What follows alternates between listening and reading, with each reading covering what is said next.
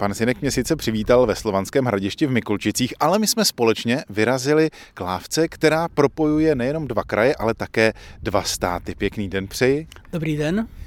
Tak eh, my jsme vyrazili na lávku, která tady není dlouho, propojuje tedy Českou republiku a Slovensko. Eh, jak dlouho tady stojí? Lávka tady stojí od eh, konce září roku 2019 a otevřena pro veřejnost byla 29. října 2019 pro koho slouží. Ta lávka je poměrně široká, na tu by se snad vlezlo i auto. Lávka slouží pro pěší turisty tady tohoto kraje. Vznikl právě propojením tady přes tuto lávku vznikl Archeopark Mikulčice Kopčany, což jsou vlastně památky Velké Moravy, kaple svaté Markety u Kopčan, což je jediná do posud stojící stavba z času raného středověku, tedy z období Velkomoravské říše a potom tedy s areálem slovanského rejště v Mikulčicích, který je součástí tedy toho velkého archeoparku.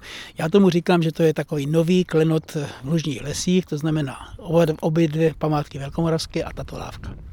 Ta lávka vznikla za spolupráce jak české strany, tak slovenské. Už se nějakým způsobem projevilo to, že tady lávka stojí, e, zvýšil se tady třeba ten mezistátní cestovní ruch? Určitě se zvýšil, ta návštěvnost především o víkendech je velmi výrazná, návštěvníci nám sem přijíždí, pokud mohu z toho, z toho součtu, který pravidelně provádíme na památníku v Mikulčicích eh, podle kamerového systému nad parkovištěm, tak přijíždí pravidelně každý víkend asi 500 600 návštěvníků, kteří směřují přímo sem k Lávci, jdou na procházku, jdou do lesu, hm, za hodinku se vrací, to je tam na té kameře vidět, takže v podstatě ta návštěvnost z tohoto důvodu a zajímavost tohoto místa se velmi zvýšila. A my se z toho těšíme a věříme tomu, že ti návštěvníci eh, v letních měsících půjdou nejen na Lávku, ale půjdou taky za tím archeologickým poznáním, tedy v našeho památníku. Zaujali mě tady na té lávce takové zvláštní prvky. Vypadá to sice jako kanálové v pustě, ale je to něco úplně jiného. Co tady je vyobrazeno?